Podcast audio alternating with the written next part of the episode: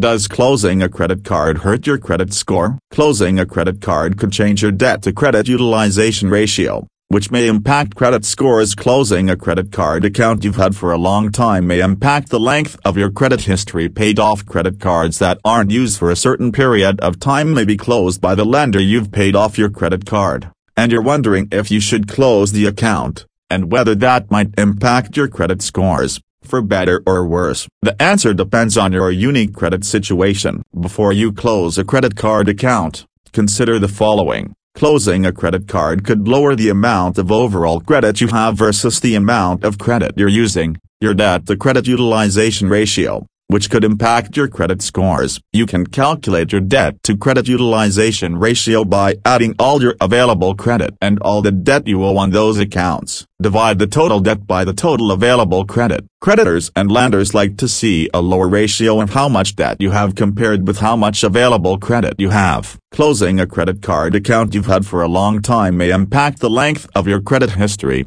which is another factor generally used to calculate credit scores. In general, creditors like to see you've been able to properly handle credit accounts over a period of time. If you have a paid-off credit card you haven't used in a certain period of time, it may be declared inactive and closed by the lender. Before closing a credit card, you should always weigh the pros and cons of your actions on your credit score. Here are a few points that you should consider before closing your credit card. If you close your credit card, your available credit limit will also reduce.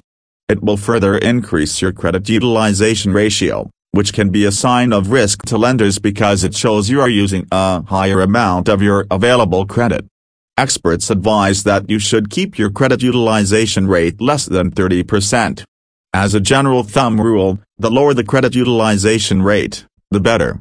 You can calculate your credit utilization ratio by dividing the total of all your credit card balances by the total of all your credit limits, and the resulting percentage is your utilization ratio. Closing a credit card can also damage your credit score as it can lower the average age of accounts on your credit report.